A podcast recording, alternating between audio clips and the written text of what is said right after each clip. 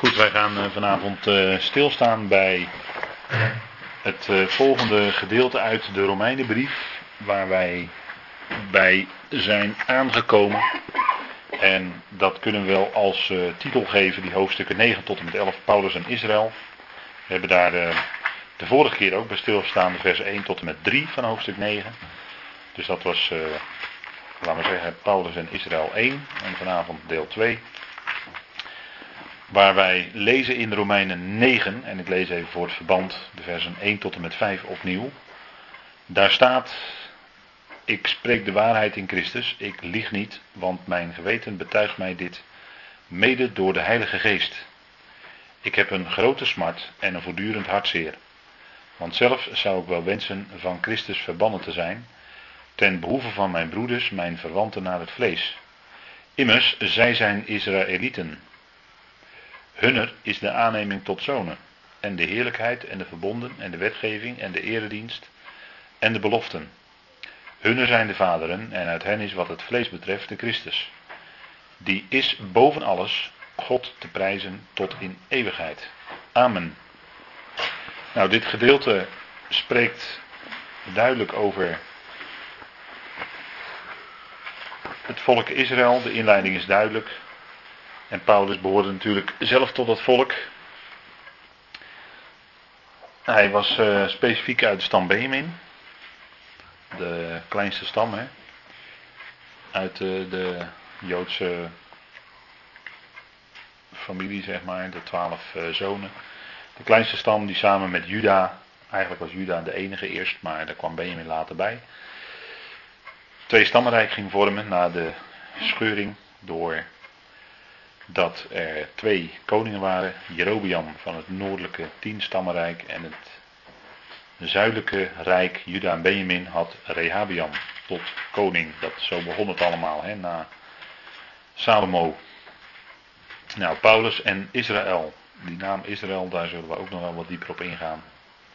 Daar, zul, daar zou je ook uh, een aantal weken bijbelstudie over kunnen geven. Maar goed, dat uh, voert dan even wat te ver voor nu. Um, de naam Israël, daar zit natuurlijk van alles in. Daar kun je allerlei kanten mee op. En uh, dat, uh, dat is steeds met dat Hebreeuws. Uh, afgelopen zaterdag kwam even de naam Mitzraim naar voren. Dat is Egypte. En dat kun je ook minstens op drie manieren uitleggen. Wat die naam betekent. Dus, en zo is het steeds met het Hebreeuws. Je kunt daar steeds verschillende kanten mee op en dat is niet voor niets, want Gods woord is gewoon gelaagd. Daar zitten allerlei lagen in, allerlei dieptes en uh, dat is op zich uh, natuurlijk het enige boek, hè, de enige verzameling boeken in de, in de wereld die die eigenschap heeft. En het Hebreeuws is toch een bijzondere taal. Als u het mij vraagt, is het de taal van God, die God al aan, Abraham, of, uh, sorry, aan Adam gaf om te spreken. Dus ik denk dat Adam en Eva gewoon met elkaar Hebreeuws spraken. Maar goed, dat is mijn gedachte. Daar kan je natuurlijk heel verschillend over eh, met elkaar in discussie gaan. Maar goed, dat geeft verder niet. Ik denk dat het de taal is die God aan de mensheid gegeven heeft. De oertaal waar alle andere talen uit voortkomen. En dat zullen misschien uh, taaldeskundigen helemaal niet met me eens zijn. Nou goed, dan ben ik misschien erg eigenwijs. Maar uh, dat doet er verder niet toe. Hebreeuws is gewoon een ongelooflijke taal die zo bijzonder in elkaar zit. Dat is uh, echt onafvolgbaar. En dat kan ook door geen enkele andere taal geïmiteerd worden. Uh, en dat geldt dan natuurlijk voor de Tenach, het Hebreeuws in de Tenach, heel specifiek. Paulus en Israël, dat volk wat die taal heeft, dat noemen we tegenwoordig Ivriet, dat is afgeleid van Hebreeën, daar is het woord Hebreeën ook van afgeleid. Ivriet, Hebreeën, dat is in feite hetzelfde. En dat betekent uh, aan de overzijde. Dat zijn mensen aan de overzijde of zij die voorbij trekken. En dat is ook de taal, hè? Hebreeuws is ook de taal van de overzijde, zeg maar, de taal van God. Nou, Paulus en Israël, Romeinen 9 tot en met 11. We hebben vorige keer stilgestaan bij het feit dat Paulus een apostel is die een voortdurende pijn in zijn hart heeft.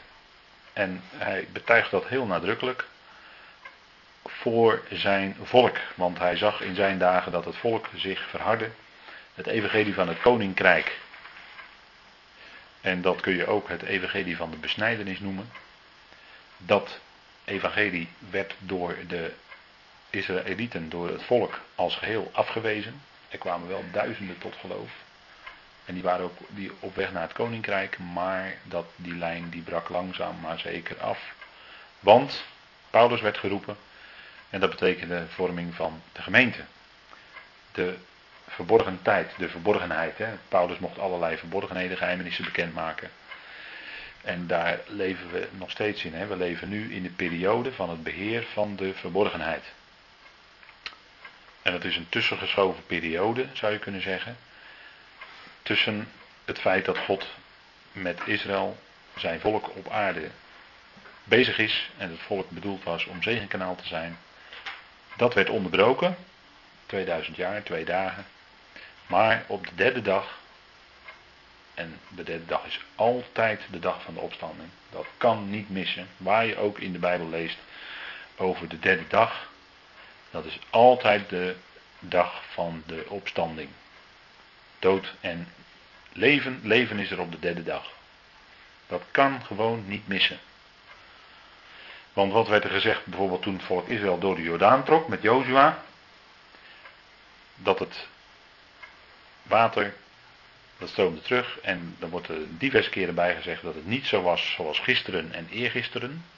Dus op welke dag kwamen ze weer uit de Jordaan, uit de doodsjordaan, op, uit het water, opstanding dus, op de derde dag. Nou, het kan gewoon niet missen, dat is altijd raak in de Bijbel. Dus dat is heel makkelijk te onthouden. Hè? Paulus en Israël. Goed, maar ik dwaal af, dus we gaan weer terug naar de orde 9, Romeinen 9. Paulus is naar het vlees een Israëliet. En u leest in uw vertaling, in uw NBG-vertaling, vaak het woord Israëliet. En als het Tanach is, dus het Oude Testament, dan moet ik u teleurstellen, want dat staat er niet. Het staat hier wel, dat is een Grieks woord namelijk, Israëliet. Maar in de Tenach wordt het steeds gesproken over de zonen, meervoud van Israël, in plaats van de Israëlieten.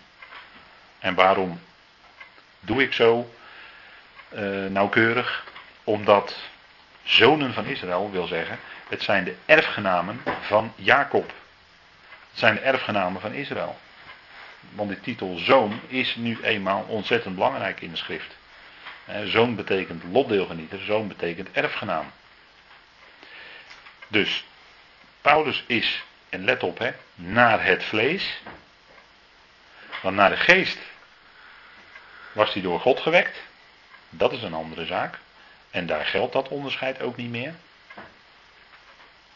Want in, in, eh, in Christus, zegt Paulus in Galaten 3, is nog Jood, nog heiden, nog slaaf, nog vrije, nog mannelijk, nog vrouwelijk. In Christus vallen al die verschillen weg. Hè? Dus in het vlees is dat verschil er. Daarom zegt hij ook uitdrukkelijk hè, dat hij. Uh, dat het zijn mijn verwanten naar het vlees, staat er in vers 3. En dat zegt hij ook in Filippenzen 3, vers 4 tot en met 8. Hè, daar zegt hij, al zou ik mij kunnen beroemen, hè, dan, ja, als het gaat om roem, dan zou ik mij kunnen beroemen op mijn komaf. Want ik ben een Israëliet, ik ben uit de stam Benjamin, ik ben op de achtste dag besneden, enzovoort, enzovoort. En uiteindelijk was hij fariseer geworden, dus hij was tot de top opgeklommen van het jodendom. Van het judaïsme, zeg ik dan. Het jodendom, judaïsme. Daar zat hij in de top. Maar, ja, hij bleek toch in zijn fanatisme een wel een ijveraar voor God, althans dat meende hij, maar hij was tegelijkertijd een vijand van Jezus. Vijand van degene die van die weg waren, staat er dan in handelingen. Dus hij was een vijand van de Heer. En de Heer ontmoette hem dan op weg naar Damascus. En de Heer ontmoette hem in heerlijkheid. De Heer ontmoette hem in liefde. Paulus hoefde zichzelf niet eerst te bekeren. Hij hoefde niet eerst goede werken te doen. Nee, God betoonde hem overstromende genade. Hij werd gewoon geroepen terwijl hij dreiging en moord blies tegen de discipelen. Zo was hij bezig, zo fanatiek, zo vijandig. En zo, in die omstandigheid, hè, met dat allemaal in zijn hart, riep God hem en betoonde hem dus genade. Dat is, dat is nou genade. Hè. Als je naar Paulus kijkt, dan zie je echt het toonbeeld van Gods genade. Nou, dat is natuurlijk geweldig dat hij, en dat was hij zich ook bewust. Dus hij was uit de stam Benjamin. Dus de kleinste stam, zeg maar. En hij heette eerst Saulus, hè, Shaul in het Hebreeuws. En zo heette ook een koning ooit, hè, Shaul. Die was ook uit de stam Benjamin trouwens. Tussen twee haakjes. Dus daar zit wel weer een overeenkomst in. Hè. Maar dat uh, Saulus, anders gezegd Paulus, dus hij heet later Paulus en dat is heel belangrijk. Die uh, naamwisseling die hij krijgt in Handelingen 13 als hij wordt afgezonderd. Saulus, anders gezegd Paulus. En dan begint volop zijn bediening voor ook de heidevolkeren. Maar hij had zich kunnen beroemen naar het vlees. En naar het vlees hoorde hij bij dat volk. En dan zag dat volk zich verharden en vandaar zijn hartzeer, zijn hartepijn enzovoorts. Nou, dan gaan we gelijk maar even naar die opsomming. Kijk, de eerste is, het eerste,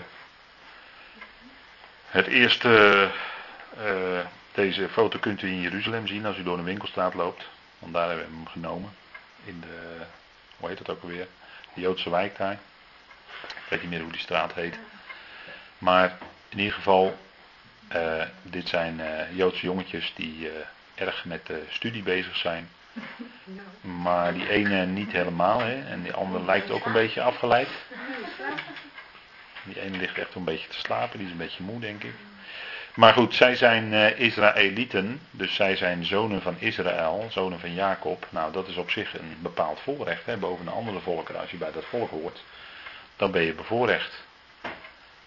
En als je dat tegen een Jood zegt, van ja, u hoort bij het volk Israël, dan bent u bevoorrecht. Ik denk dat niet alle Joden dat gelijk zullen beamen, want als je uitverkoren bent, dan betekent dat dat je in deze wereld gewoon verdrukking hebt te ondergaan. En lijden. Dat heeft een uitverkorene van God nou eenmaal altijd. Kijk maar naar de Heer Jezus, dat was de uitverkoren. Nou, we weten hoe het met hem vergaan is. Grote druk, kruisiging. Maar ook opstanding. Nou, dus de eerste, laten we zeggen, zegen die Paulus hier opnoemt, hè, in een reeks van zeven, is dat zij Israëlieten zijn. Dus dat is toch een bepaalde bevoorrechte positie. En dat zal ook in de komende tijd van de duizend jaar die komt, zal dat blijken. Zonen van Israël. En zij moesten het de kinderen inprenten, hè, staat er in Deuteronomium 6. Nou, dat, daar denk ik dus aan als ik dit zie. Gij zult het uw kinderen inprenten. Nou, dat doen ze ook, hè, binnen... Uh, als ze echt orthodox zijn, dan krijgen ze echt wel, dan wordt dat echt van jongs af aan zo vroeg als het kan, vanaf het derde jaar wordt het ingeprent. En leren ze al Hebreeuws enzovoort. Tot aan hun uh, bar mitzwa. Nou, en dan gaan, als het goed is, gaan ze er dan ook mee door. Dat is dan de bedoeling. Maar dat is wat hun zegen is. Hè. De eerste is dat zij Israëlieten zijn. En uh, ja, Jacob was natuurlijk de aartsvader. Maar misschien is het wel eens goed om even te kijken naar een uh, wat, uh, misschien toch een beetje wat lastig te begrijpen tekst. Waarin ook de uitdrukking Israël wordt gebruikt. Dat is in Galaten 6. Galaten 6. Dan moet ik altijd denken, als ik Galaten uitspreek, de, de, een leuk zinnetje, kan je iets onthouden. Ga niet doen, maar ga laten. Daar gaat ook de hele Galatenbrief eigenlijk over. het gaat niet om jouw eigen wettische werken, maar het gaat om dat je leeft uit en in en door genade. Galaten 6. En dan lees ik even met u vers 15 en 16. Want, en dat is natuurlijk, moet u voorstellen, hè, als een Jood dit leest, die is dan geschokt. Want besneden zijn of niet besneden zijn, betekent niets.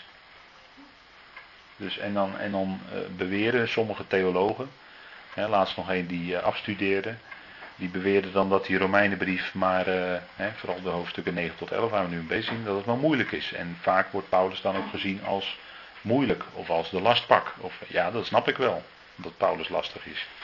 Want kijk, als hij deze dingen schrijft, ja, dan heb je geen uh, bevoorrechte posities meer.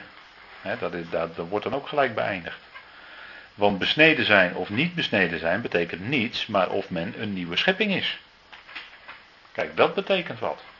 En als je een nieuwe schepping bent, in de nieuwe schepping, maakt dat ook niet meer uit of je besneden bent of niet. Want dan gaat het niet meer, of je gaat niet meer om je hoedanigheid of wat jij bent in het vlees. Maar dan gaat het erom wat je bent naar de geest. En dat is ook de grote verandering die bij Paulus zichtbaar wordt. Niet langer vlees, maar geest. Het is niet het vlees op de voorgrond, de mens zelf, maar de geest. Die bepaalt alles, het geestelijke. En allen die zich naar deze regel zullen richten, vrede en barmhartigheid komen over hen. En ook over het Israël Gods. En dan zeg je misschien van, als je scherp leest, hé, hey, waarom zegt hij dit nu zo? Wat bedoelt hij nu met dat Israël Gods? En dat is dan een vraag die ik aan u stel.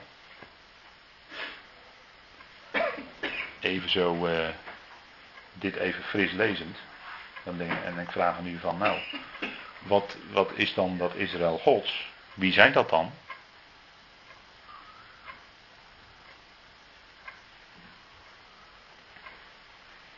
Zijn volk? Ja. Ja. Ja. Oké.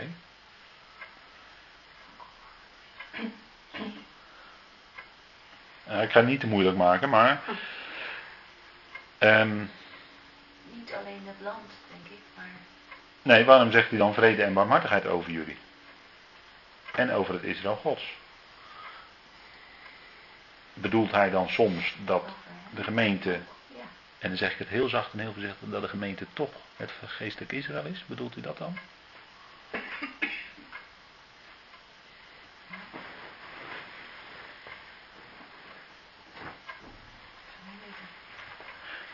Kijk, het geestelijk Israël, zal ik heel even toelichten. Dat is de vervangingstheologie. Hè? Weet je wat de vervangingstheologie is? Dat is dat de, dat de gemeente of de kerk heeft zich in plaats gesteld van Israël. Dat is de kerkelijke theologie. En dat is menselijk denken hoor, wat ik nu ga zeggen. De kerk heeft zich in plaats gesteld van Israël. Ze hebben zichzelf benoemd tot het geestelijke Israël. Ze hebben zich de zegeningen van Israël toegeëigend. En de vervloekingen waren voor het echte volk Israël. Ja, nu zeg ik, het, ik zeg het een beetje met een toontje in mijn stem. Dat hoort u natuurlijk wel. Maar dat bedoel ik dan ook wel zo, ja. Want dat is natuurlijk wel een fraaie, hè? Ja, wel de rust en niet de Precies, ja. Precies. En kijk, zij, eh, zij hebben dus dat volk. En dat heeft mede ertoe bijgedragen dat de holocaust kon plaatsvinden. Bedenk dat, hè? Bedenk dat. Kerk noemde zich het geestelijk Israël. De term, en uh, dat zijn van die dingen die gewoon belangrijk zijn. De term geestelijk Israël komt nergens in de Bijbel voor. En dan moet je al even, hè, dan gaan de alarmbellen rinkelen, dan gaan, uh, dan gaan alle lampjes gaan branden. Want uh, ja, wacht eens even, als die uitdrukking niet in de schrift voorkomt, dan moet je natuurlijk gelijk op je quivive zijn. Want dan zou het wel eens kunnen zijn dat het een menselijke gedachte is en niet een schriftuurlijke. En bij het geestelijk Israël is dat ook zo. Maar oké, want mede uit zo'n tekst als deze, daarom haal ik hem ook even aan, heeft de kerk gemeend dat zij het geestelijk Israël zijn. Wat zij dus niet zijn.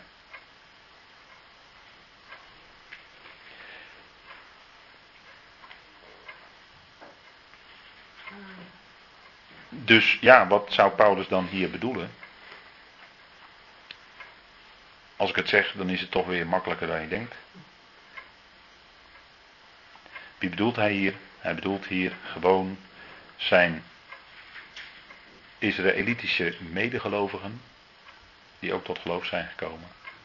En die ook een nieuwe schepping zijn. Want die zijn in feite het ware Israël Gods. Het ware Israël is namelijk, zijn namelijk degene die op grond van de belofte geloven in Yahweh, geloven in God. En zo ook tot eer van God zijn. Dat is de ware Israëliet. En we hebben dat ook gezien hè, in Romeinen 2. Niet die is een Jood die het in het uiterlijk, in, hè, die aan het uiterlijk besneden is. Maar die is een Jood die in het hart besneden is. Dat is de ware Jood. Daarbij is de bedekking van het hart weggesneden. Dat is allemaal, dit is allemaal natuurlijk beeld, beeldende taal, allemaal figuurlijk taalgebruik. Maar geestelijk gezien is daar de bedekking weggenomen. De ogen zijn opengegaan voor Christus. Wie Christus is, dat is hun Messias. Hè? Jezus is hun Messias en hij is degene in wie zij geloven. Dat is het ware Israël. Want we zullen de volgende keer stilstaan bij de tekst uit Romeinen 9.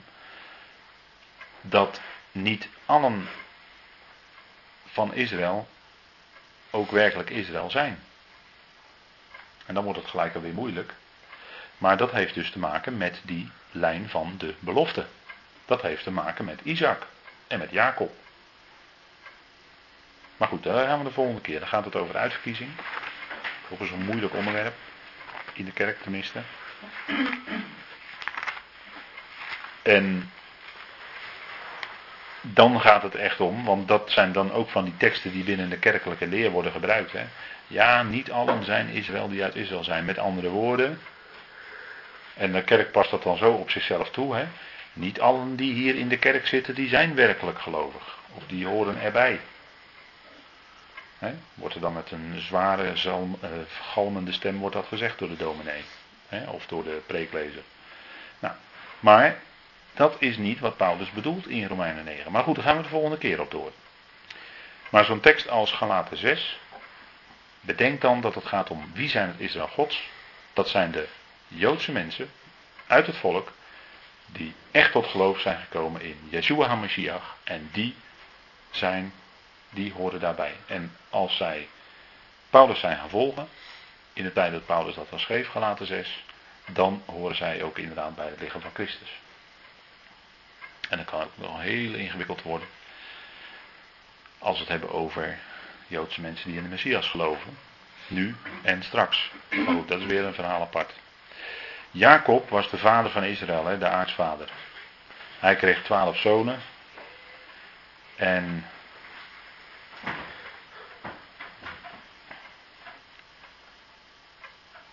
Zijn naam betekent, ja ze zeggen altijd hiel, hè, degene die de hielen ligt. Maar eigenlijk, eigenlijk betekent Jacob vasthouden.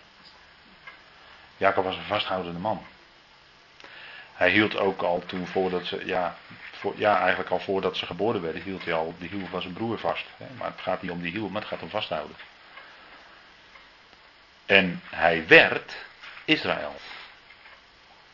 En wanneer gebeurde dat? Nou, als u op zondagschool bent geweest, dan heeft dat, kent u dat verhaal natuurlijk maar al te goed. Hè? Toen hij worstelde met die man in de nacht. Jacob, bij welke rivier was dat? Heel makkelijk onthouden. Jabok, ja. Daar worden dezelfde letters gebruikt in het Hebreeuws. En het woord worstelen is ook, is ook die lettercombinatie, maar dan weer net weer anders. Maar Jacob, Jabok en worstelen, dat is in het Hebreeuws, dat zijn allemaal woorden met dezelfde letters. Dus het heeft allemaal verband met elkaar. En hij worstelde in die nacht met die man. Met die boodschapper. En dat deed hij totdat het dageraad werd. En dan staat het twee keer, hè? heel nadrukkelijk. Totdat het dageraad aanbrak. Hè, dat het bijna licht werd. En u weet wat er heel vroeg in de morgen gebeurt, hè, als het bijna licht wordt. Wat gebeurt er dan? Op de derde dag. Vroeg in de morgen op de derde dag, wat gebeurde er? Nee, dat was in, dat, was, dat was in de nacht. Vroeg in de ochtend op de derde dag, wat gebeurde er toen? Opstanding, ja, de derde dag. Toen stond de Heer op. En toen gingen ze naar het graf enzovoort. Toen was de steen weggerold. Maar toen was het al licht geworden. Hè? Maar hij werd, en dat gebeurde tegen de dageraad, hij werd Israël. Want die man die waarmee hij worstelde, die vroeg naar zijn naam. En dat was vlak voordat het licht werd. En uh, toen zei Jacob, ja, ik heet Jacob. En toen zei die boodschapper, die zei, je zult niet langer Jacob heten, maar Israël. Toen kreeg hij de naam Israël. Waar had dat verband mee? Dat had ermee verband dat hij ook vasthield hè, in die nacht. Hij liet die boodschapper niet gaan. En uiteindelijk raakte die boodschapper even zijn heup aan. En toen liep hij mank, zullen we maar zeggen. En dat gebeurde vlak voor de dageraad. En dat is nu zo bijzonder dat eigenlijk die worsteling van Jacob met die boodschapper, laat maar zeggen de engel des Heren, eigenlijk een uitbeelding is van de geschiedenis van het volk Israël in de afgelopen 2000 jaar. Want het gebeurde in de nacht. En tegen de dageraad worden ze aan de heup geslagen. Dat is, dat is natuurlijk het moeilijkste moment. En dan lopen ze mank. En die, dat aan de heup slaan, dat is een beeld van de grote verdrukking die nog over Israël gaat komen. En dan zullen ze niet anders kunnen dan hun Heer aanroepen, de naam des Heeren aanroepen. En dan worden ze ook gered.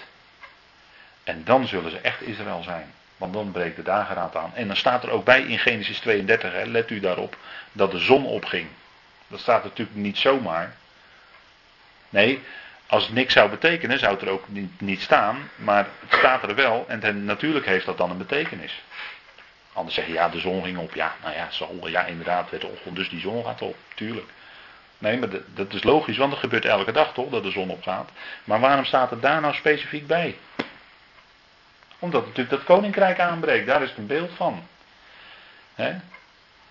Dan is die grote verdrukking geweest en dan breekt het koninkrijk aan. En dan gaat dus de zon op. De Heer Jezus zegt toch ook in Matthäus 24 tegen zijn discipelen: Als de zomer komt, nou dan gaat die vijgenboom die gaat uitbotten. Dan weet je dat de zomer erbij is. De zomer is natuurlijk dat de tijd dat de zon het hoogst aan de hemel staat.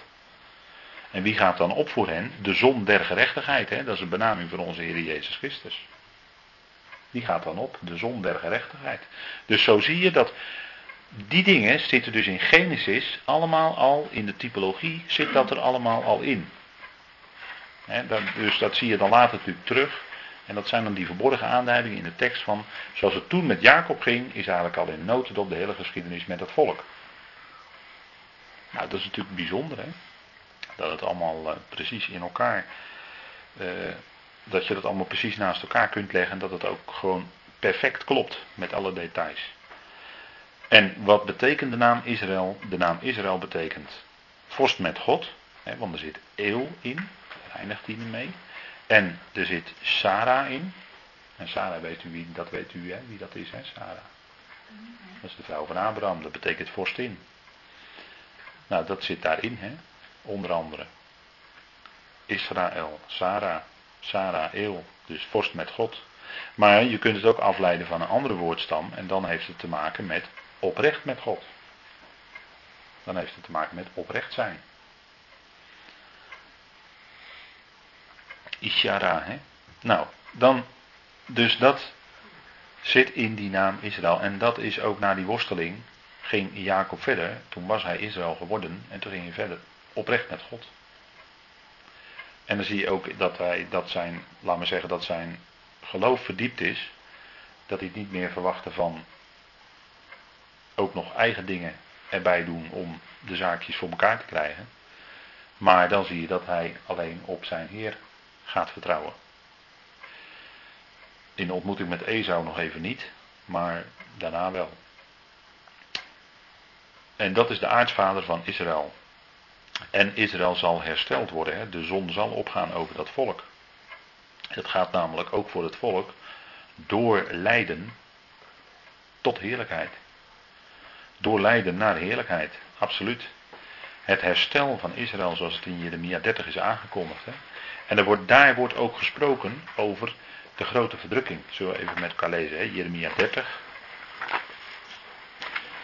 En Jeremia is, uh, betekent, uh, ik, ik verbaas me een beetje over dat er in, uh, in de uitleg van de naam Jeremia, daar komen soms hele verhalen op tafel en uiteindelijk zegt men dan, we weten het niet. Maar het is een beetje vreemd, want um, Er, rem, dat heeft te maken met Rama of Rimon. En dat betekent hoogte. En als, als ik me niet vergis, zit het ook in de benaming van de berg Karmel. Maar dat moet ik nog even nakijken. Maar dat betekent verheven of hoogte. En ja, dat is natuurlijk de afgekorte naam van Yahweh. Dus Yahweh is verheven. Ik denk dat die zo'n moeilijke afleiding is. Ik denk dat je die naam zo kan verklaren vanuit het Hebreeuws. Dat is niet zo moeilijk, denk ik. Nou, dan lezen we even vanaf vers 4. Dit nu zijn de woorden die de Heer over Israël en Juda gesproken heeft.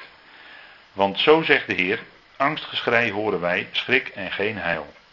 Vraag toch, ziet of een man baart. Waarom zie ik iedere man met zijn handen aan zijn heupen als een barende? En heeft elk gelaat een lijkkleur gekregen? Wee, want groot is die dag, zonder weerga. Een tijd van benauwdheid is het voor Jacob, maar daaruit zal hij gered worden. Nou, geweldig hè. Het lijden wordt aangekondigd. De benauwdheid van Jacob, hè, dat is de grote verdrukking. Maar er staat direct bij, maar daaruit zal hij gered worden. En zo was het ook aan de rivier de Jabok. Hè. Jacob worstelde met die man. Het was een tijd van benauwdheid voor Jacob, maar hij werd daaruit gered. En daarna liep hij weliswaar mank, maar wel oprecht met God. Het herstel van Israël. Op die dag, vers 8, zal het gebeuren, luidt het woord van de Heere Zebaot, dat ik het juk van hun hals zal verbreken. En denk erom dat dat een juk zal worden. Denk erom dat zij in de grote verdrukking een zwaar juk te dragen krijgen. Dat is onvoorstelbaar. De Heer Jezus zegt daarvan dat het een tijd van verdrukking zal zijn, zoals het er nog nooit geweest is en daarna ook nooit meer zijn zal. En wat denkt u ervan als de Heer zelf dat zegt? En hun banden zal verscheuren, want dan zullen ze gebonden zijn tot de met. Door degene die komt en zich zal openbaren als de wetteloze, de mens der wetteloosheid, die zich in de tempel God zal zetten en aan zich zal laten zien en zich zal laten aanbidden als was hij God. Zo, hè, die. Nou, in die banden zullen ze dan op dat moment gevangen zitten. Van, van die eindtijd despoot. Vreemden zullen hen niet meer knechten, dat is dan de belofte. Hè? De banden zullen verscheurd worden. Ze zullen vreselijk strak aangehaald worden. De druk zal verschrikkelijk groot zijn. Maar de banden zullen verscheurd worden. Vreemden zullen hen niet meer knechten, maar ze zullen de Heer hun God dienen en David hun koning die ik hun verwekken zal. En daar is altijd discussie over. Of David hier een aanduiding is van de Heer Jezus of dat het echt David is. Nou, als u het mij vraagt, er staat hier gewoon David. En ik neem dat dan altijd gewoon letterlijk. Dus ik denk gewoon dat David, de oude koning David, in zijn opstanding daarna gewoon weer op de troon zal zitten. En waarom niet? Was een man naar Gods hart. Uh, hij werd genoemd uh, geliefd, hè? David betekent geliefd of de geliefde. Nou, man naar Gods hart. Waarom zou die niet weer op de troon kunnen zitten? Het staat niet alleen hier, maar het staat ook nog diverse keren in de Ezekiel. Dus is er nog wel iets meer grond voor ook. Maar op zich is deze belofte al duidelijk, hè? want dit spreekt echt over een tijd die nog gaat komen. want toen Jeremia dit natuurlijk uh, uh, uitsprak, of dat woord van de Heer kwam zo tot Jeremia en moest dat uitspreken en, en laten opschrijven. Uh, toen was David natuurlijk al lang koning geweest. maar hier staat dan de belofte voor de toekomst. David, hun koning die ik verwekken zal, toekomst. Dus dat is nog voor Israël allemaal aan de orde straks. Dus dat spreekt Jeremia 30. Hè. Geweldige hoofdstukken zijn het, ook hoofdstuk 31, daar komen misschien nog wel straks op. Het herstel van Israël. Israël is niet uit de picture, maar Israël is heel erg in de belangstelling vandaag de dag. En ik zou bijna willen zeggen meer dan ooit. Hè. Al sinds het ontstaan van de staat in 1948 zijn zij al ruim 60 jaar het middelpunt van de belangstelling. Er staan dagelijks de kranten er vol van. En als, er ook, als het gaat om iets in ons land zou dat onbenullig zijn. 1600 woningen die gebouwd worden. Dat zou nooit de volpagina halen. Tenzij de malversaties, maar goed. Daar als het in Israël gebeurt, is het wereldnieuws. Dan weet iedereen het van Japan tot aan Haiti. Iedereen weet het dan. Het komt overal en het komt breed uit uh, op internet natuurlijk, ook nog eens een keer, maar ook overal in de kranten. Israël staat in het middelpunt van de belangstelling in de hele wereld. Dus ze zijn helemaal niet afgeschreven. En Paulus zegt dan ook dat het woord van God inderdaad niet uitgevallen is. Maar zij zullen delen. Ze hebben geweldige beloften en die zijn niet voorwaardelijk. En die zal God ook aan hen vervullen. Nou, de tweede zegen is de, die van zoon, hè, de zoonplaatsing. Aanneming tot zonen staat er dan in uw vertaling. Aanneming tot zonen, maar er staat eigenlijk zoonplaatsing. Het Griekse woord hiothesia. En zij zijn de zoon, hè? zij zijn uh, de zoon. Op hen is ook die, dat woord van toepassing dat God zijn zoon uit Egypte heeft geroepen. Dat geldt voor, uh, nou, dat geldt voor Jozef bijvoorbeeld. Dat geldt voor uh, Israël. Dat geldt voor Abraham. En dat geldt voor de Heer Jezus zelf. En dat geldt ook voor het volk op meerdere momenten. Die, hebben, die hebben toch iets met Egypte. Eigenlijk, dat is de ballingschap Egypte. Eigenlijk is die zoon is in Egypte in ballingschap geboren. Want Jacob kwam met zijn zonen naar Egypte. En daar is het tot het volk Israël uitgegroeid. Dus daar werd eigenlijk in die ballingschap werd die zoon geboren. En die werd ook geroepen uit Egypte. Israël wordt ook genoemd de eerstgeborene. En u weet, dat hebben we hier wel eens meerdere keren besproken, dat de eerstgeborene niet de eerste is in de Bijbel. Wel letterlijk, maar niet in werkelijkheid. Hè. In werkelijkheid gaat altijd zo dat altijd de tweede de eerstgeborene wordt. Hè. Dat begon dan bij Abel en Seth. Daar begon het al. Maar je hebt bijvoorbeeld Jacob en Esau, uh, Ismaël en Isaac.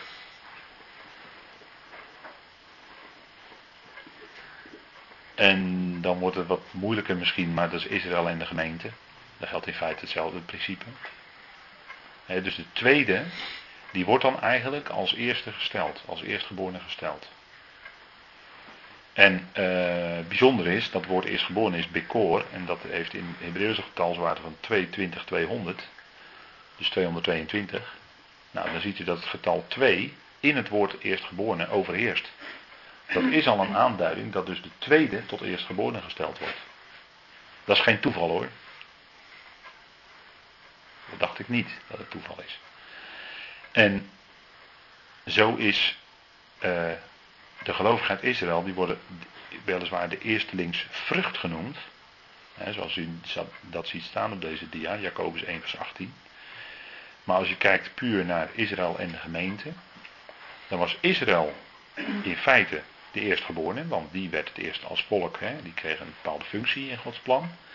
Maar degene die echt het eerst in hun bediening komen, dat is de gemeente. Dus zo zie je ook dat de tweede wordt ook weer als eerste gesteld. Hè? Dat gaat voor Israël en de gemeente ook op. En misschien is het ook wel zo dat de Heer Jezus dat ook bedoelde toen hij zei: vele laatste zullen de eerste zijn.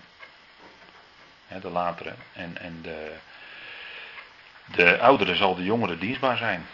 Nou, nu ben ik weer terug in Romeinen 9. De oudere zal de jongere dienstbaar zijn. Jacob en Esau. Wordt dat bij gezegd.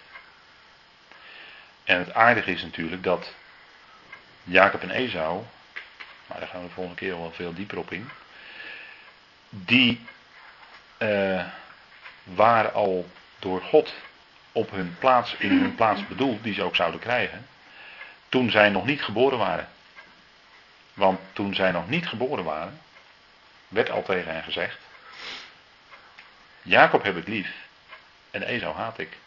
Dus dat is niet afhankelijk van hun gedrag. Zo van, nou, uh, Jacob was een zoet jongetje en Esau was een stout jongetje. En op grond daarvan zegt God dan, nee, het is precies andersom. God zegt van tevoren al, Jacob heb ik lief en Esau haat ik.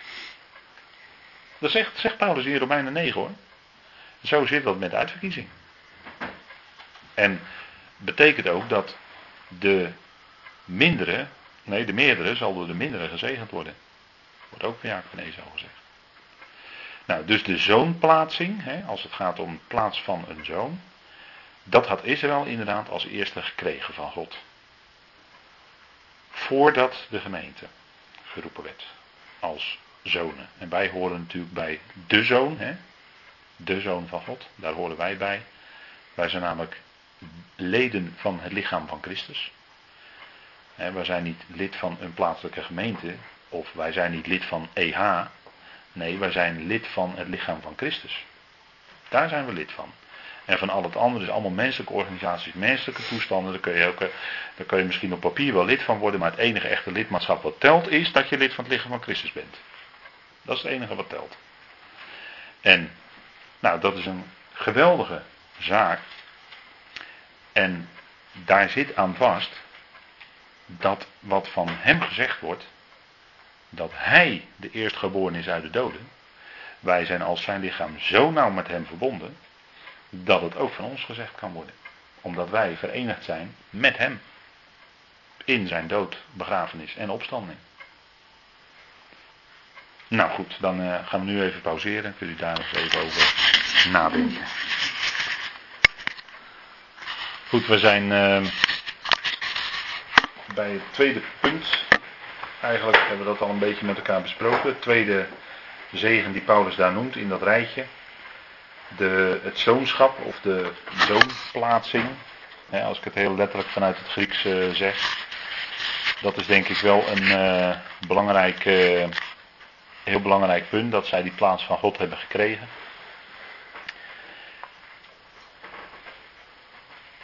Zij zijn, de gelovigen uit hen vormen de eerstelingsvrucht, hè, zoals dat staat in Jacobus 1 vers 18, de eerstelingen van zijn schepselen. Maar dat gaat dan wel om gelovigen uit Israël die in de richting van het koninkrijk op aarde gaan. En u vindt dat ook terug in Jesaja 63 vers 16 zoals u op de dia ziet staan. Nou, dan de derde is de heerlijkheid. En ik heb daar een uh, vraagteken en een uitroepteken bij gezet op deze dia. Uh, de heerlijkheid, hè. Daar, als je dit stukje leest, dan zul je dit alle, tenminste zo verging het mij wel eens. Dan lees je dat rijtje zo en dan denk je eigenlijk toch even de heerlijkheid. Um, ja, maar wat is dat nou eigenlijk precies, die heerlijkheid? En als u dat nou nu vraagt, wat zegt u dan? Die heerlijkheid, wat is die heerlijkheid? Als Paulus dat zo noemt.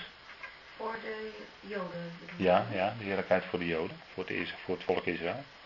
Kijk, als rabbijn wist hij dat natuurlijk precies, hè, Paulus. En dan kenden ze natuurlijk zijn tenacht tot en met.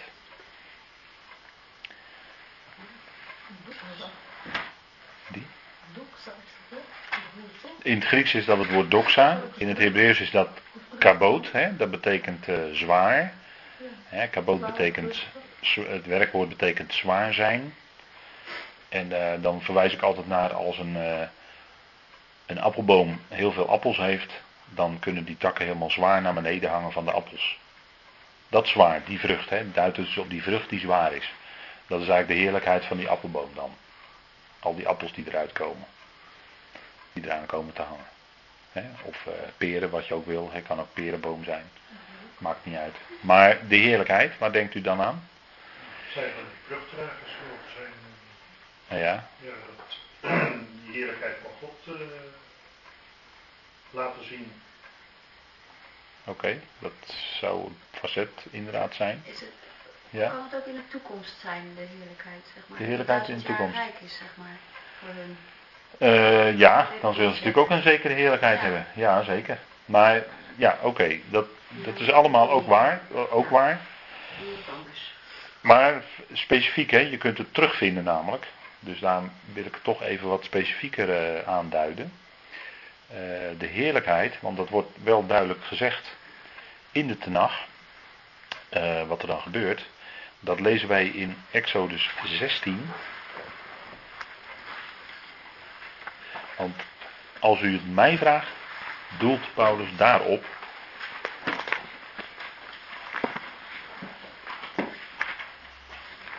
En dat zijn natuurlijk allemaal dingen die je dan weer in je voorbereidingen van anderen krijgt aangereikt hoor. Zo gaat dat dan natuurlijk. Maar dan overweeg je dat en dan denk je, ja, dat moet het eigenlijk wel zijn. Als Paulus daar zo aan refereert, hè, als hij daar zo op terugwijst. Terwijl nu Aaron sprak tot de hele vergadering, sorry, eh, Exodus 16, vers 10. Terwijl nu Aaron sprak tot de hele vergadering van de Israëlieten, daar staat dus eigenlijk zonen van Israël, richtten zij hun blik naar de woestijn. En zie, de heerlijkheid des Heren verscheen in een wolk. Dat is de heerlijkheid. Want dat is natuurlijk heel specifiek. Yahweh woonde te midden van dat volk. En dat is uniek natuurlijk ten opzichte van de andere volkeren. Dus de heerlijkheid des Heren, van Yahweh, verscheen in een wolk.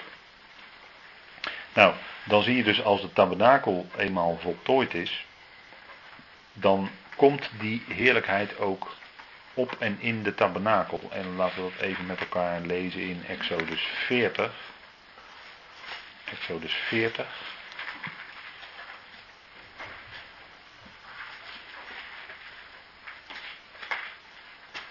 En dan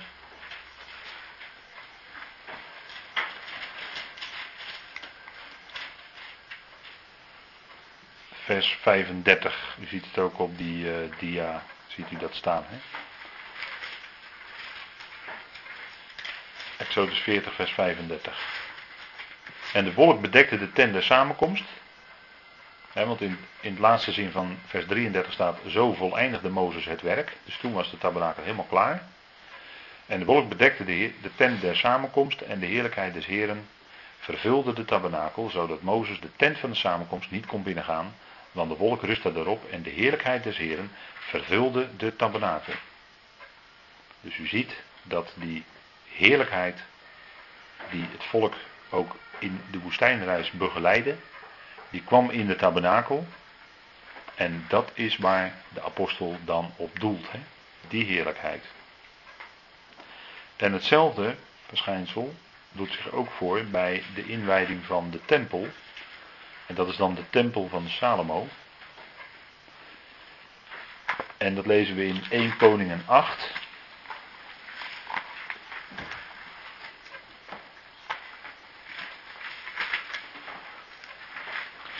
1 Koningen 8.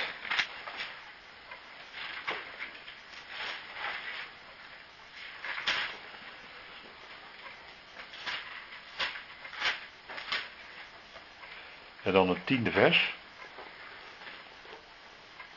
Toen de priesters uit het heiligdom naar buiten traden, vulde een wolk het huis des Heren, zodat de priesters vanwege de wolk niet konden blijven staan om dienst te doen, want de heerlijkheid des Heren had het huis des Heren vervuld. Dus hier zien we dat die wolk opnieuw dan dat huis vervult. De tempel is natuurlijk de vervanging voor de tabernakel. De tabernakel was een tijdelijke woonplaats. He, was mobiel, kon weer opgebroken worden en kon uh, meegenomen worden. Op de woestijnreis rondom de ark. En u weet dat de ark ook bepalend was bij de doortocht door de Jordaan. met een afstand van 2000 L, weet u nog wel? Jozua 3, 2000 L. We hebben wel eens over gesproken een keer. 2000 jaar is dat. 2000 L is 2000 jaar. Gisteren en eergisteren. Dat zei ik net, hè. Gisteren en eergisteren is 2000 jaar, 2000 L. Dus het heeft allemaal mee te maken. Maar 1 Koningen 8, daar staat dat dus die ark inmiddels dus in die tempel was opgesteld. Want dat zijn ook de laatste versen voor de versen die we gelezen hebben. Dat gaat er om die ark. Maar de heerlijkheid des Heren, de kaboot van Yahweh, had het huis vervuld. En er was ook een periode dat de heerlijkheid vertrok. Dat de heerlijkheid niet zichtbaar was. Niet, de aanwezigheid van de Heer was niet. En toen werd er ook gezegd, en toen noemde, ik weet niet meer hoe die vrouw heette, maar die noemde haar zoon Ikaboot. En dat betekent, waar is de heerlijkheid? dat is een vraag, Ikaboot. Waar is de heerlijkheid? Met andere woorden, de heerlijkheid was niet in Israël. I-kabot. Daar heb je het weer, hè? Kabot, heerlijkheid. Dus, maar, en die heerlijkheid, die is op een gegeven moment ook weggegaan. De heerlijkheid, is, de heerlijkheid des Heeren is ook weggegaan. En weer een vraag aan u. Welke profeet heeft dat gezien? Welke profeet is dat? toch dat hij eh, steeds uit de, eh, Ja, de trap ging en steeds Ja, hoger. steeds verder de weg. berg op. Ja. op de Olijfberg, ja, ja, dat. En welke profeet schrijft daarover? Zegt dat?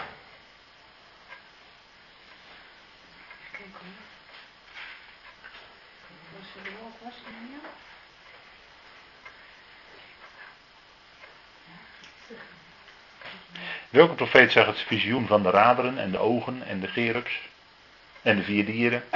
Welke profeet zag dat? Heel bekend visioen. Het is een heel complex visioen. Nee? Ezekiel. Ja. Ja. Goed, nou. Nu zegt iedereen, oh nee, nee, iedereen zegt niet, niet, niet iedereen zegt, oh ja, dat was, nee, dat zegt iedereen, nee. Nou goed, bij deze dan. Deze profeet zag die heerlijkheid des Heren vertrekken en die ging in oostelijke richting. En ik zeg bijna, natuurlijk ging die in oostelijke richting, want als die heerlijkheid des Heren weer terugkomt, waar komt die dan vandaan? Ja, en wie is dat dan?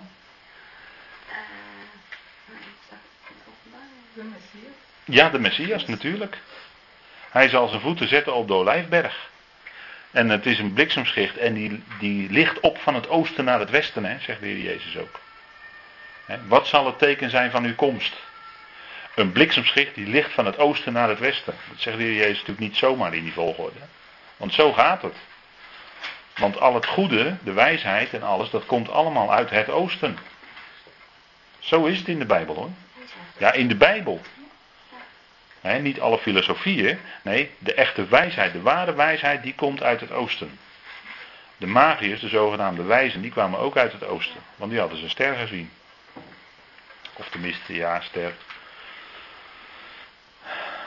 Dat is ook wel apart. Ja, ja. Dat is ook weer een verhaal apart hoor. Een ster, een ster die hun voorgaat naar het oosten. Nou, zo gaan sterren nooit, never, never, nooit niet hoor. Hoogstens misschien een komeet, maar ook dan nog, dat kan eigenlijk ook niet. Lees het maar, dat kan eigenlijk ook niet.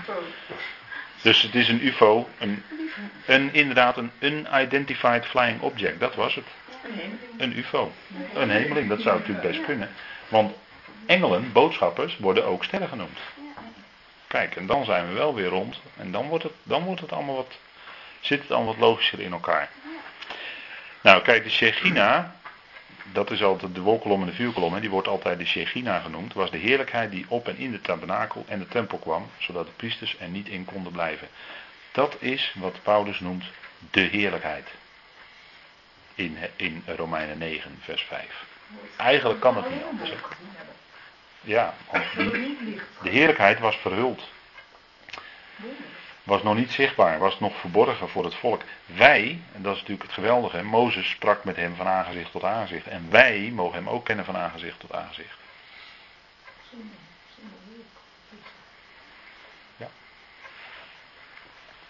Wij weerspiegelen de heerlijkheid van de Heer, zegt Paulus in 2 Korinthe 3. Van aangezicht tot aangezicht. Ja, dat is nog wat verder dan dat Israël kwam. Maar we gaan weer even snel door met Romeinen 9. Sorry? Dat was een eh, boodschapper van de Heer. Dat was de engel des Heeren, een boodschapper. Dat was niet, eh, dat was niet eh, de heerlijkheid. Nee. Dat wordt daar ook niet bij gezegd. Maar Romeinen 9. En we gaan door naar het volgende. Het vierde zijn de verbonden. Een verbond is in principe een overeenkomst. Laat maar zeggen, een overeenkomst tussen twee partijen. Die voor beide partijen voorwaarden inhouden. En beide partijen moeten zich aan de voorwaarden houden. Houdt één partij van de twee zich niet aan de voorwaarden, dan is het verbond verbroken. Het Noachitische verbond was een verbond wat de Heer eh, met Noach sloot en daarbij zei: Van nu af aan zal er niet meer zo'n grote vloed over de aarde komen. En als teken daarvan zet ik mijn boog in de wolken. En dat is het teken van dat verbond, van het Noachitisch verbond. Dus dat kunnen wij ook zien. Hè? Als het regent en de zon schijnt er tegenaan, dan zien we ook de regenboog. En iemand heeft wel eens gezegd van die regenboog, die is er eigenlijk altijd. Alleen steeds op een ander punt op de aarde. Hè? Overal regent het wel een keer, waarbij dan die regenboog te zien is. Dus die regenboog is eigenlijk altijd op de aarde constant te zien. Dat is een teken van het verbond van de Heer met de mensheid na Noach. En dat is natuurlijk niet voorwaardelijk, dat heeft de Heer gewoon zo gezegd. Dat doe ik gewoon zo.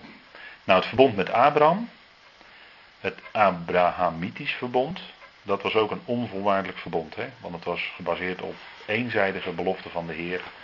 Abraham hoefde niet aan voorwaarden te voldoen. Abraham geloofde God en het werd hem tot gerechtigheid gerekend.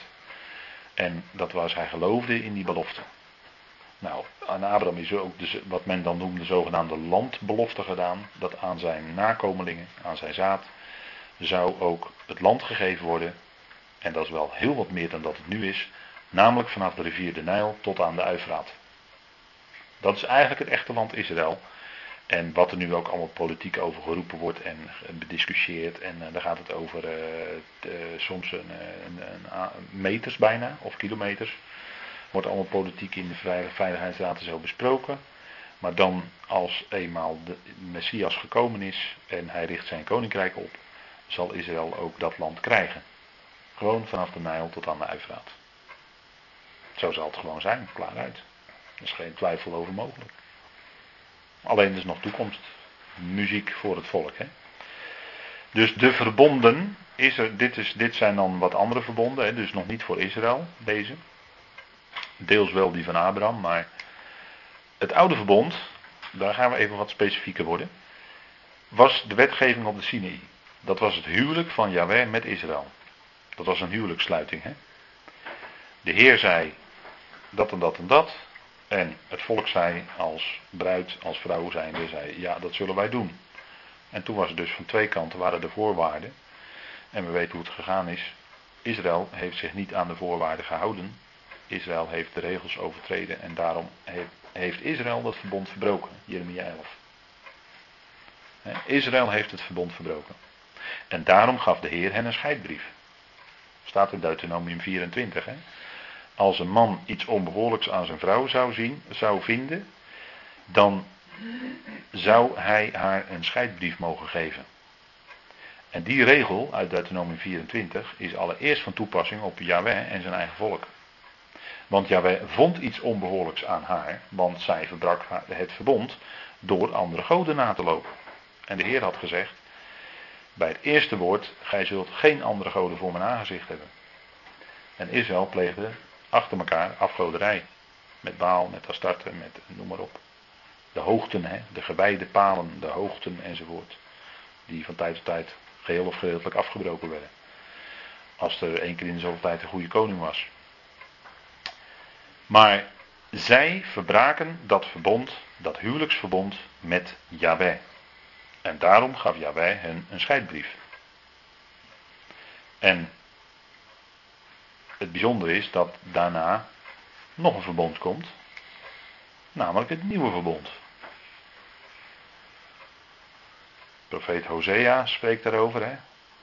Ik zal u mij tot bruid werven, staat er dan in onze vertaling. En dat is wel ongeveer de strekking van wat er staat. Ik zal u mij tot bruid werven in de Aion. En dat is natuurlijk wel heel bijzonder dat de Heer dan toch weer dat volk aanneemt. Hè? De bruiloft van het lam wordt het ook genoemd. Dat is de duizend jaar, hè? de bruiloft van het lam. De bruiloft in Cana is daar natuurlijk een type van. De bruiloft in Cana is een type van de bruiloft van het lam duizend jaar. En uh, u ziet hier een Joodse bruiloft, hè, de Goepa. Dan uh, trappen ze ook uh, iets kapot, allemaal scherven. Dat soort dingen. En dit, is, dit is dan uh, een plaatje natuurlijk van uh, de Heer met Israël in het nieuwe verbond. Het oude verbond hadden ze verbroken. Ze waren overspelig andere goden nagelopen. Ze hadden gehoereerd met andere goden. En de Heer gaf hen op basis daarvan een scheidbrief. Maar zij zullen komen in het nieuwe verbond. eigenlijk is dat strikt genomen niet eens een verbond. Want bij het nieuwe verbond gelden er geen voorwaarden meer. Bij het nieuwe verbond, dat is onvoorwaardelijk, is het namelijk zo dat de Heer alles doet. In het nieuwe verbond geeft Hij zijn geest in hun binnenste. Schrijft Hij de Torah, de onderwijzing, in hun hart. En dan hebben ze geen stenen hart meer, maar een vlezen hart. En daarom zullen ze dan ook kunnen doen wat Hij zegt. Maar dan is niet meer hun eigen kracht vanuit het vlees, dan is het zijn kracht omdat zijn geest in hen woont. Dus dat is een onvoorwaardelijk verbond. Je kan het niet eens meer een echt verbond noemen. Want er zijn niet meer twee partijen die zich aan de voorwaarden hoeven te houden. Nee, de Heer zelf doet alles. Daarom is het ook genade. Hè? Dat nieuwe verbond houdt ook genade in. Nou, dus de bruid. Dus het oude verbond had voorwaarden. Het nieuwe verbond is genade. En heeft geen voorwaarden. God geeft zijn geest in het binnenste van het huis van Israël. Eh, het huis van Juda, de twee stammen. En het huis van Israël. Even een zijopmerking bij die naam Israël. De naam Israël kan dus soms ook de tien stammen aanduiden. Hè? Want u ziet hier de verdeling in de twee en de tien stammen. Tien stammen worden wel eens Israël genoemd. Ook wel Ephraim. Jeremia 31, he, hele bekende tekst. Vers 31 tot 34. Dat de Heer een nieuw verbond zal sluiten met het huis van Juda en met het huis van Israël. En dan zegt hij nog bij, niet zoals het verbond dat ik destijds gesloten had met hun vaderen. Zegt hij er ook nog bij, hè? Hebreeën 8 wordt dit ook aangehaald. Dus dat is het nieuwe. Het vijfde is de wetgeving. Of de wetplaatsing. Zij hadden de wet ontvangen. De Torah, inclusief de tien woorden op de Sinaï. En dat is ook waar de Jood voortdurend mee bezig is, met die Torah. Die lezen ze ook steeds in een cyclus. En als ze dan het laatste deel lezen van Deuteronomium, dan beginnen ze gelijk weer in Genesis 1 vers 1. dat wordt dan aan elkaar geregen als het ware. Dat blijven ze lezen in de wekelijkse synagogelezingen. Die Torah, daar zijn ze voortdurend mee bezig. Maar vooral ook de tien woorden op de Sinaï. En u weet, die tien woorden houden in een belofte. Hè? Er staat gij zult niet, gij zult niet en gij zult. Dat is niet moeten, maar dat is toekomende tijd. Gij zult, je zult in de toekomst zul je zo zijn. Dus dat houdt. Uh, en uh, ja, het is een verbond wat met Israël gesloten wordt. Dus als u het mij vraagt, niet terecht dat deze ook elke zondag in de kerk worden voorgelezen. Want het is het verbond wat dan ja, eigenlijk voor Israël bedoeld is. Bovendien het oude verbond, wat al beëindigd is. Hè? Het oude verbond is al beëindigd. Israël, ik zei het net, Israël had het al verbroken, het oude verbond. En Christus is het einde van de wet. Dus daar, ja, Romeinen 10, maar daar komen we nog op. Dus de tien woorden op Sinai. Dus de vijfde zegen die Paulus opzomt. De zesde is de dienst aan God. U ziet hier de hoge priester in het heilige der heiligen. Met reukwerk. En de ark. De gouden overtrokken, met goud overtrokken ark. Met de gerubs. Dat is natuurlijk een ongelooflijke typologie wat daarin zit. Het zijn allemaal beelden, verwijst allemaal naar Christus.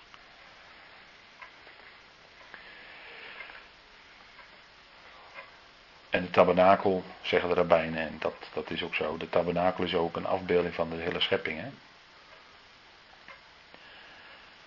En uh, de tabernakel is ook eigenlijk een uitbeelding van de eonen. Maar dat is dan weer een hele, hele, andere, hele andere kant op. Maar het heeft natuurlijk allemaal wel verband met elkaar. die overdekkende gerubs en het verzoendeksel en de stenen tafelen die erin lagen. En wat lag daar eigenlijk nog meer in?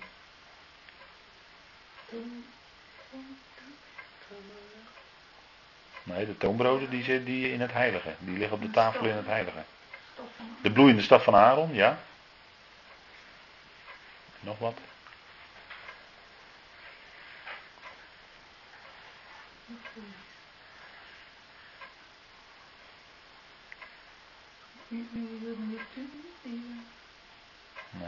Nee we hadden hadden wel priester om de Urim en de Tumim.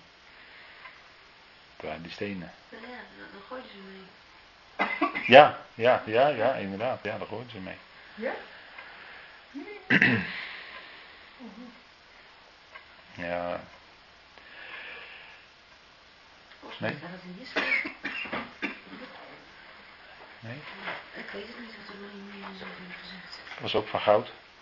Was het ook van goud?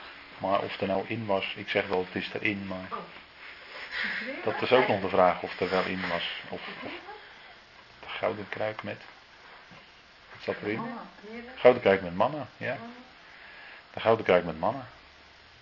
Doe je een staf van Aaron en de stenen tafel. Die horen bij de ark van het verbond. En dit is het reukwerk. Jaar, grote verzoendag.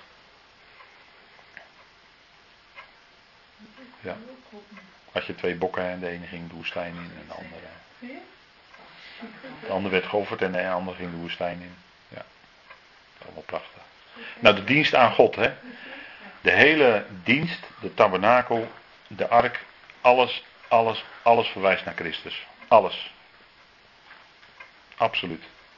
En dat is natuurlijk fantastisch, hè. Dat zijn de verborgen dingen in de Tenach. En dan, als je zo de Tenach gaat lezen met die verborgen, en je gaat die verborgenheden herkennen, die er in, in de tekst zitten, ja, dan wordt het een, fantastisch boek. Denkt u nog maar eens aan de Coloquinten. De Coloquinten. De dood in de pot. Had je ooit gedacht dat het dat zou betekenen? Nou, dat is toch fantastisch, zoiets. Dan gaat de, dan gaat het Tenach echt leven. Dan zie je ook dat het een levend boek is. En dat er ook geestelijke, er zitten natuurlijk ook geestelijke waarheden in. Die voor ons heel belangrijk zijn. Nou, de dienst aan God. De hele tabernakel en al de diensten en zo, ja, daar zouden we jaren over kunnen doen. Daar zit zoveel in. En dan het priesterlijk koningschap, hè, dat is eigenlijk hun dienst, hun bediening. Nou, in het verleden hadden ze al die dienst en in de toekomst zullen ze dat ook weer hebben. Dan zal er een, eh, een ongelofelijke tempel staan hier op aarde. Dat heb je nog nooit gezien. Zo'n tempel zal er dan zijn. Daar spreekt Ezekiel over. En dan zal er ook weer de dienst aan God zijn. Hè. Dat wordt natuurlijk een geweldige tijd. Tijd van verademing voor alle volkeren. Die nu zo moe zijn van al het gedoe. Van alle onrust. Van alle oorlogen. Van alle honger. Van alle, noem maar op, al die ellende. Dan zal er een tijd van verademing zijn voor de volkeren. Het zal natuurlijk een geweldige tijd zijn. En zullen ze ook optrekken. Zacharia staat erbij. Hè. Vind ik altijd een hele mooie naam. Dat betekent ja. Dat, daar eindigt die naam mee. Dus afgekorte naam van Yahweh. Zachar betekent herinneren. Dus dat we zeggen, profeet Zacharia betekent dat ja zich herinnert. En wat herinnert hij dan zich? Zijn eigen woord natuurlijk. Dat is de belofte die hij gedaan heeft. En die gaat hij dan ook vervullen. Want Paulus zegt toch in Romeinen 3, zal hun ongeloof het geloof van God te niet doen? Of zal hun ontrouw de trouw van God te niet doen? Dat zij verre. Of mogen dat niet gebeuren? Ja, ja, herinnert zich zijn woord en hij zal het ook vervullen. En dan zullen ze optrekken naar Jeruzalem om het Loofhuttenfeest te vieren. Dus er moeten de koningen van de volkeren komen. Koning Willem-Alexander met Maxima. En die gaan dan naar Jeruzalem toe. Als, die dat, als die de komende tijd overleven, laten we daar even van uitgaan. Dan zullen die naar Jeruzalem moeten gaan om het Loofhuttenfeest te vieren. Bij de koning der koningen. Zo zal het zijn. Gaan ze niet, dan krijgen we hier in Nederland 3,5 jaar droogte. Staat er ook bij in Zacharia. We maken het even heel concreet, maar zo concreet zal het zijn. Hè? In duizend jaar. Zo is het gewoon. Dus die gaan dan. Want ja, de boeren willen toch wat regen dan hebben natuurlijk. Hè? Want dan kan er weer uh, allerlei uh, dingen op het land groeien. Coloquinten en zo, die kunnen dan op het land ook groeien misschien. Nou, dan hebben we de laatste, de beloften. Dat is dan de laatste in de reeks. En een belofte is natuurlijk iets geweldigs. Want ja, een belofte, dat is. Uh, aan een belofte zitten nooit voorwaarden. En Christus was ook gekomen, zegt Paulus, als dienaar van de besnijdenis, om de beloften van de vaderen te, te, te vervullen, in, in acht te nemen. Vanwege de beloften van de vaderen. Die belofte onder andere aan Abraham beloofd, maar er zijn natuurlijk talloze beloften. In het, ik heb al de landbelofte net aangehaald. Hè. Maar er zijn natuurlijk ook allerlei andere beloften dat zij zullen zijn, Israël zal zijn tot een zegen voor de andere volkeren.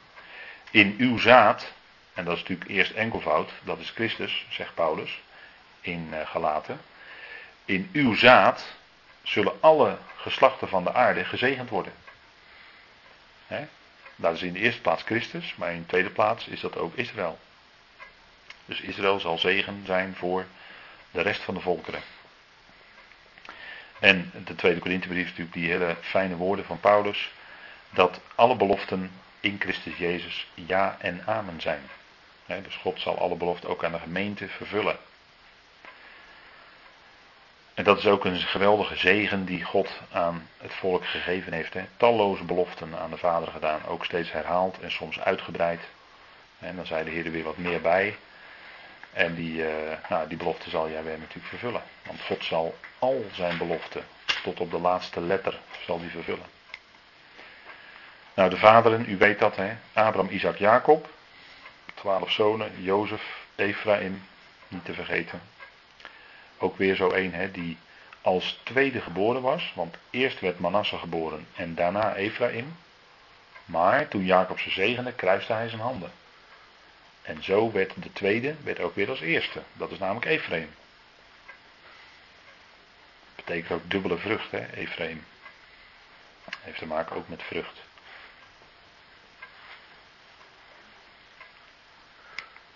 En dan uit hen is de Christus. Uit hen is, daar eindigt Paulus mee.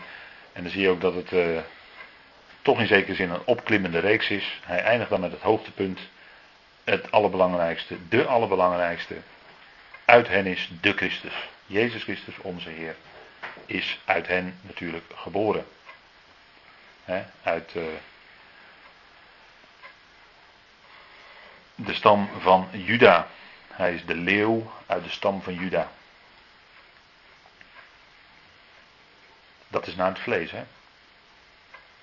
Maar naar de geest is hij koning en hoge priester. En dat is hij gesteld in zijn opstanding. Daar spreekt de Hebreeënbrief heel uitgebreid over. Hoge priesterschap naar de ordening van Melchizedek.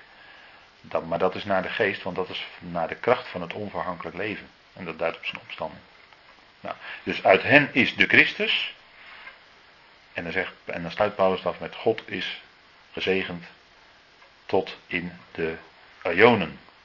Amen. En dat zeg ik nu ook. Look.